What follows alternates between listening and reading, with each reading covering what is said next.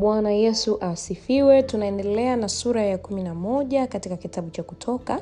Mstari wa kwanza, Biblia inasema Bwana akamwambia Musa, liko pigo moja bado nitakaloleta juu ya Farao na juu ya Misri, baadaye atawapa ninyi ruhusa mtoke huko, naye hapo atakapowapa ruhusa atawafukuza mtoke huku kabisa kabisa.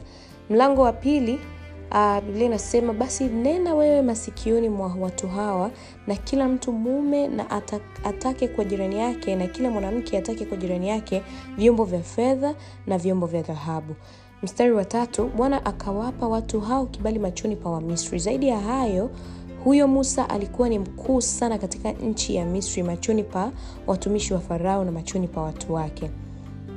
Mstari wa nne, Musa akasema, Bwana asema hivi kwa kama usiku wa manane mimi nitatoka nipite kati ya Misri, na wazaliwa wa kwanza wote katika nchi ya Misri watakufa, tangu yule mzaliwa wa kwanza wa Farao akitie katika kiti chake cha enzi, hata mzaliwa wa kwanza wa huyo kijakazi aliye pale nyuma ya jiwe la kusagia, na wazaliwa wa kwanza wote wa wanyama. Huu ni mstari wa tano.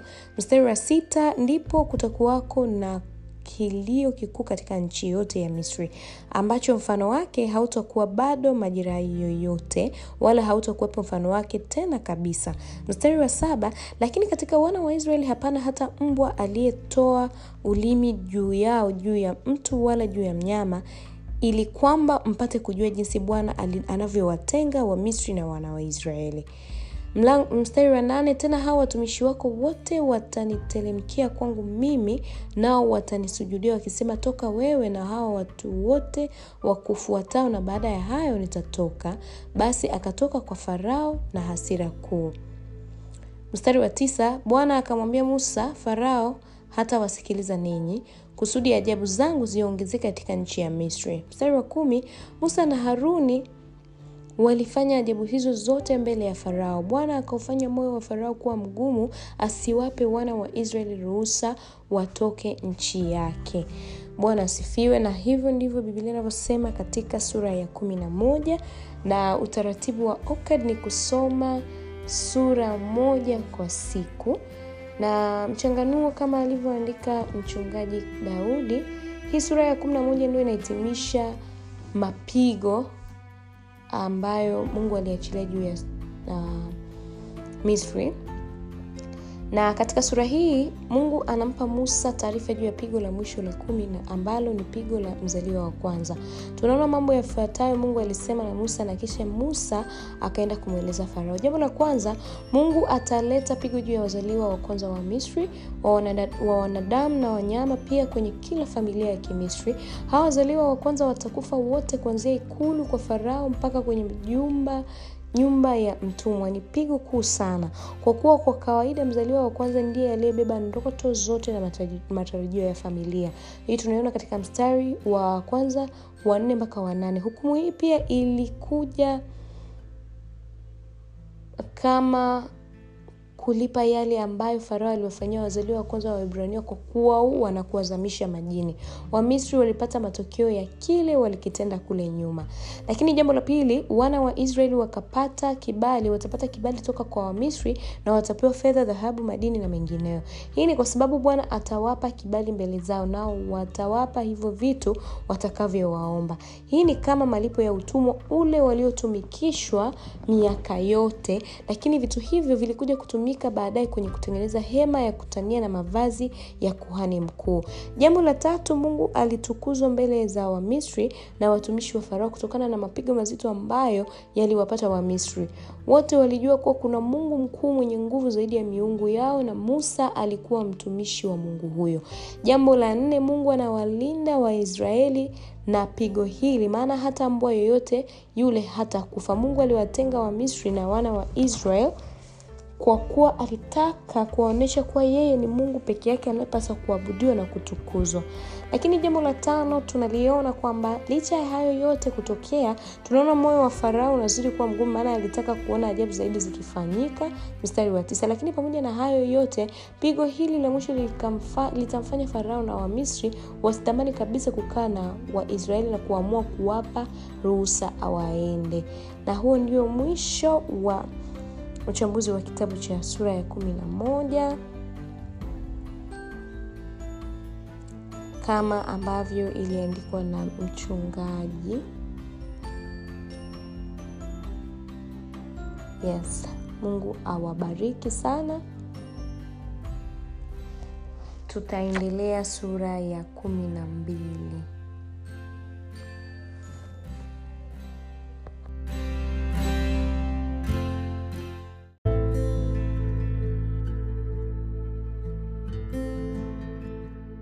bwana yesu asifiwe. Tunaendelea na kitabu cha kutoka sura ya kumi na mbili na bibilia inasema mstari wa kwanza bwana akanena na musa na haruni katika nchi ya misri akawaambia mstari wa pili mwezi huu utakuwa mwanzo wa mwezi kwenu utakuwa ni mwezi wa kwanza wa mwaka kwenu.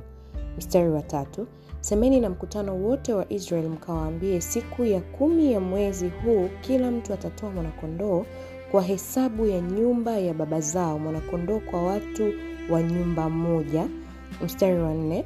Na ikiwa watu wa nyumba wa, ikiwa watu wa nyumba ni wachache kwa mwanakondoo basi yeye na jirani yake aliye karibu na nyumba yake na watoe mwanakondoo mmoja kwa kadiri ya hesabu ya watu kwa kadiri ya ulaji wa kila mtu. Ndivyo mtakavyofanya hesabu yenu kwa yule mwanakondoo.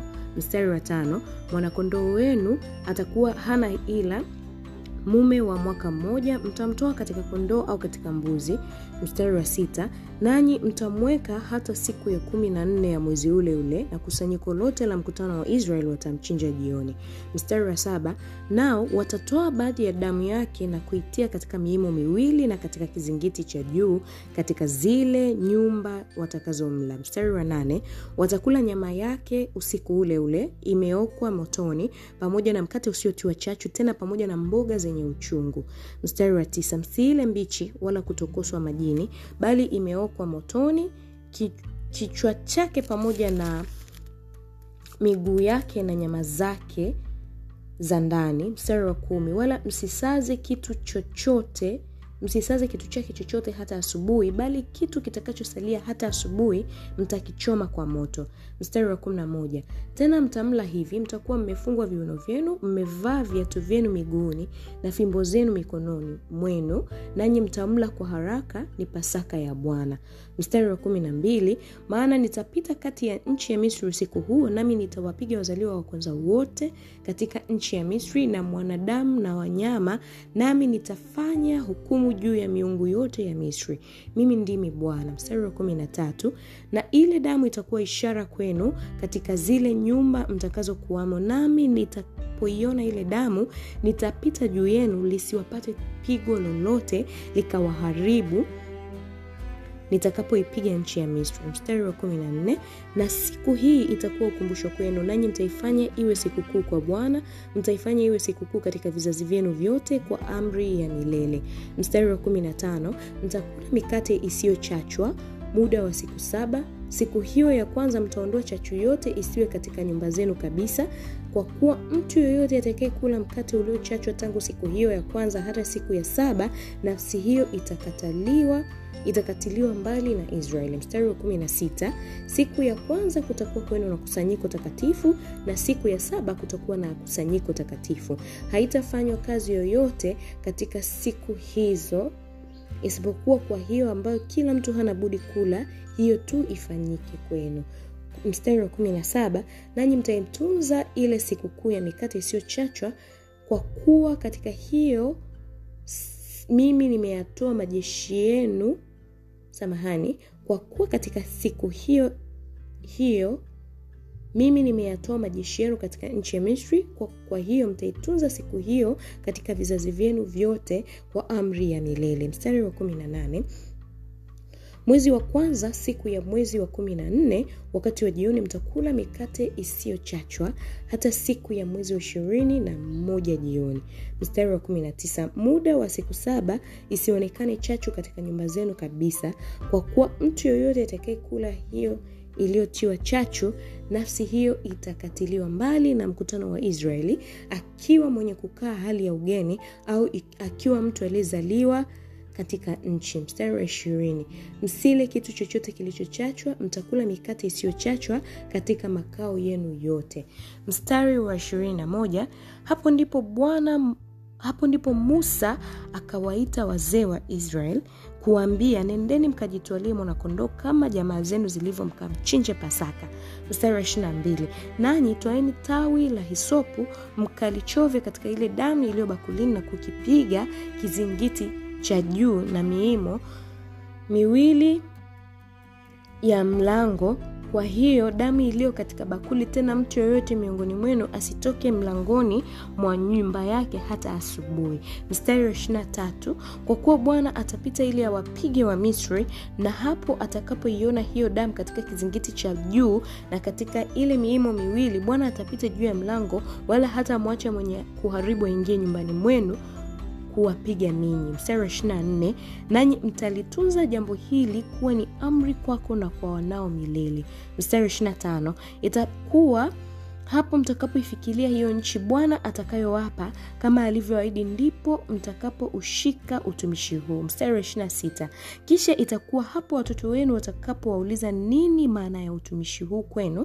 Mstari wa ishirina saba ndipo mtawaambia ni dhabihu ya pasaka ya bwana kwa kuwa alipita juu ya nyumba za wana wa israeli huko misri. Hapo alipowapiga wa misri akaziokoa nyumba zetu. Hao watu wakainama vichwa na kusujudia. Mstari wa ishirini na nane basi wana wa israeli wakaenda na kufanya mambo, ya, mambo hayo. Vile vile kama bwana alivyomwamuru musa na haruni ndivyo walivyofanya.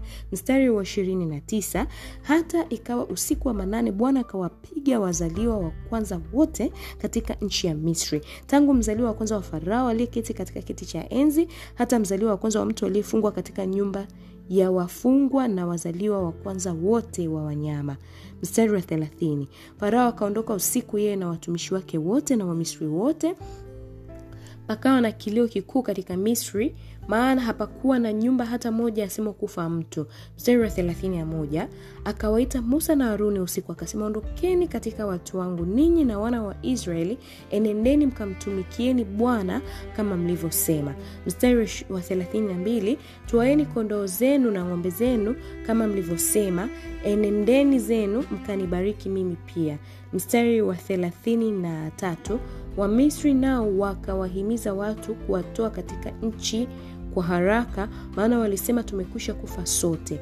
Mstari wa 34 watu wote wakauchukua unga na mkate kabla yao haijatoa chachu na vyombo vyao vya kukandia wakavitia ndani ya nguo zao mabegani. Mstari wa 35 wana wa israeli wakafanya kama neno lile la musa wakataka kwa wamisri vyombo vya ku, vyombo vya fedha na vyombo vya dhahabu na mavazi. Mstari wa 36 bwana akawajalia kupendelewa na wamisri hata wakawapa kila walichokitaka nao wakawateka wamisri nyara.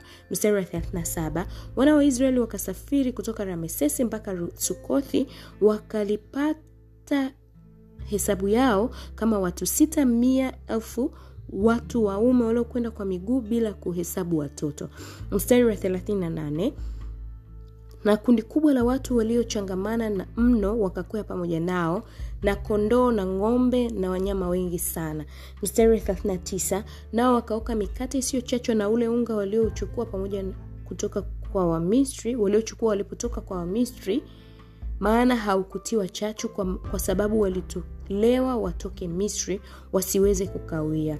Nao walikuwa hawajajifanyia tayari chakula. Mstari wa 40 basi wana wa israeli kukaa kwao maana muda uli, waliokaa ndani ya misri ulikuwa ni miaka mia nne na thelathini. Mstari wa 41 ilikuwa mwisho wa miaka hiyo mia nne na thelathini ilikuwa siku ile ile ya kwamba majeshi yote ya bwana yalitoka nchi ya misri mstari wa 42 ni, ni usiku wa kuangaliwa sana mbele za bwana kwa sababu ya kuwatoa katika nchi ya misri. Huu ndio usiku wa bwana ambao wapasa kuangaliwa sana na wana wa israeli wote katika vizazi vyao. Mstari wa 43 bwana akawaambia musa na haruni amri ya pasaka ni hii mtu mgeni asimle mstari wa 44 lakini mtumishi wa mtu awaye yote aliyenunuliwa kwa fedha ukiisha kumtahiri ndipo hapo atamla pasaka. Mstari wa 45 akaaye kwenu hali ya ugeni na mtumishi aliyeajiriwa asimle pasaka. Mstari wa 46 na aliwe ndani ya nyumba moja asi, usiuchukue nje ya nyumba ya nyama yake yoyote wala msivunje mfupa wake uwao wowote mstari wa 47 na wafanye jambo hili mkutano wa israeli wote. Mstari wa 48 na mgeni atakapoketi pamoja nawe na kupenda kumfanyia bwana pasaka wanaume wake wote na watahiriwe ndipo hapo akaribia na kufanya pasaka. Naye atakuwa mfano mmoja na mtu aliyezaliwa katika nchi lakini mtu yeyote asiyetahiriwa asimle. Mstari wa 49 sheria sheria ni hiyo moja kwa mtu aliyezaliwa kwenu na kwa mgeni akaae kati yenu ugenini. Mstari wa hamsini ndivyo walivyofanya wana wa israeli wote kama bwana alivyoagiza musa na haruni ndivyo walivyofanya.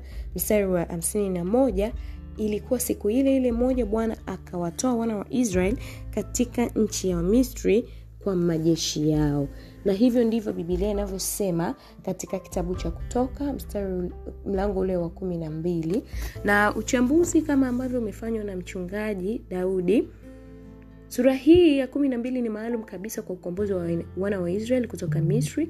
Katika sura hii tunaona pia sikukuu ya pasaka inazaliwa hapa. Hebu tuone mambo ya kadhaa japo kwa ufupi sana jambo la kwanza mungu anatoa agizo la hesabu la kuhesabu mwanzo mpya wa miezi kwa wana wa israeli. Mungu anawapa kalenda yao mpya kabisa tofauti na ile ya kimisri. Hii ilitokana na tukio la pasaka ambalo lilifanyika kwenye sura ya kumi na mbili. Pasaka ndivyo ilikuwa alama ya kuanza upya kwa israeli kama taifa na lengo ilikuwa kuwakumbusha watu wa israeli kuwa kuwepo kwao kulitokana na ukombozi wao kutoka misri kwa njia ya matendo yake makuu ya wokovu lakini jambo la pili mungu anawapa sikukuu ya pasaka ambayo walitakiwa waifanye mara moja kila mwaka kama kumbukumbu kumbu yao ya kuokolewa kutoka utumwani misri. Maelezo ya sikukuu hii yapo kwenye mstari wa kwanza mpaka wa kumi na nne na mstari wa 21 mpaka 28 lakini jambo la tatu pia kuna sikukuu ya mikate isiyotiwa chachu yani maana yake hamira kwenye mstari wa 15 mpaka 20 hiyo nao walipaswa kuishika ipasavyo. Mstari wa nne maagizo ya pasaka ndani ya misri. Hapa mungu aliwaelekeza namna ya kuandaa mlo wa pasaka. Hiyo sikukuu ambayo hiyo siku ambayo alikusudia kuwatoa wana wa israeli kutoka misri. Alitakiwa atafute mwanakondoo mume asiye na hila atachinjwa na damu yake itapakwa kwenye miimo ya mlango ya kizingiti cha juu ya mlango juu ya juu cha mlango watamla akiwa kaokwa motoni usiku ule. Watakula pamoja na mboga mboga za uchungu na mkate chachu yani amira usiotiwa chachu yani amira. Lakini pia wasimbakize na wala wasimvunje mfupa wake wowote kitu kitakachosalia kichomwe moto asubuhi. Lakini pia jambo lingine wamle wakiwa wamevaa tayari kwa safari na watakula kwa haraka maana ni pasaka ya bwana. Kwa nini maagizo hayo yote? Bwana atapita usiku huo na kuwaua wazaliwa wa kwanza wote wa kimisri wa wanadamu na wanyama. Bwana atafanya hukumu juu ya miungu yote ya kimisri. Damu itakuwa ishara kwao ili atakapokuwa bwana akipiga akipita kupiga wazaliwa wa kwanza basi awaruke wao na kwenda mahali ambapo hakuna damu ndivyo walivyofanya wana wa israeli mstari wa 28 na usiku ule mungu alipita na kuwapiga wazaliwa wa kwanza wa misri na, kuwa, na kukawa na msiba mkubwa sana.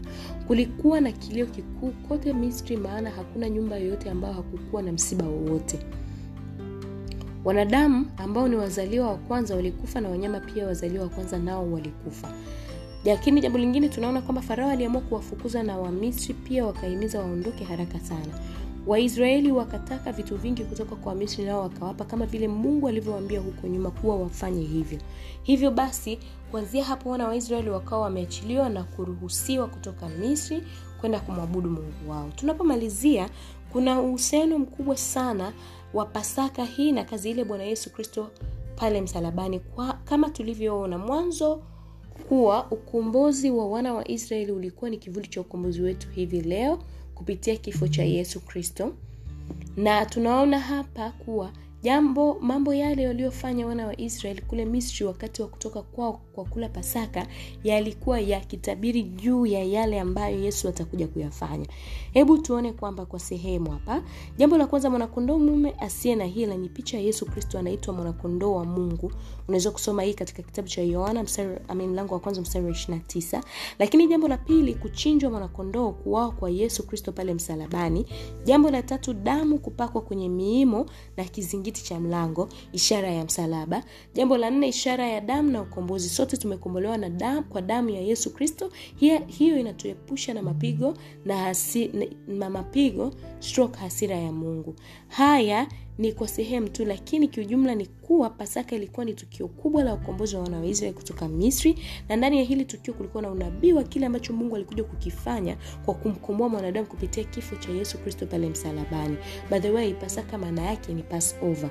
Hii ina maana mungu alipita juu ya nyumba za, za waisraeli na hakuwapiga na mauti. Waliepuka mauti kutoka kutokana na kutia agizo la kukaa ndani ya nyumba ambazo milango yake ilipakwa damu ya mwanakondoo.